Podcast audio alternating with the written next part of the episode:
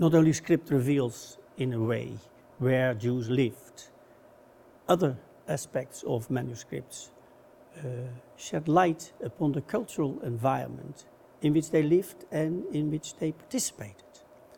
And a very important aspect is the decoration in a Hebrew manuscript. What we see here is the famous Kennicott Bible, produced in Spain in 1476. And on top there is a, an undated Quran. It doesn't need a lot of explanation to show the similarity between the Kennicott Bible and the Quran on top there. The same colors, the same non figurative art.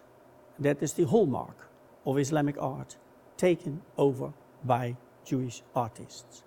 And when we then look at other examples, in this particular case, you see again colors that are similar, uh, patterns that are similar, carpet patterns. Here we have a Bible, there we have a Psalter, and there is a Hebrew translation of Maimonides' uh, Moreh Nevochim, the Guide of the Perplexed, and on top there is, a, uh, is an Arabic gospel, all using the same elements of Islamic decoration. That's a real crossing of borders.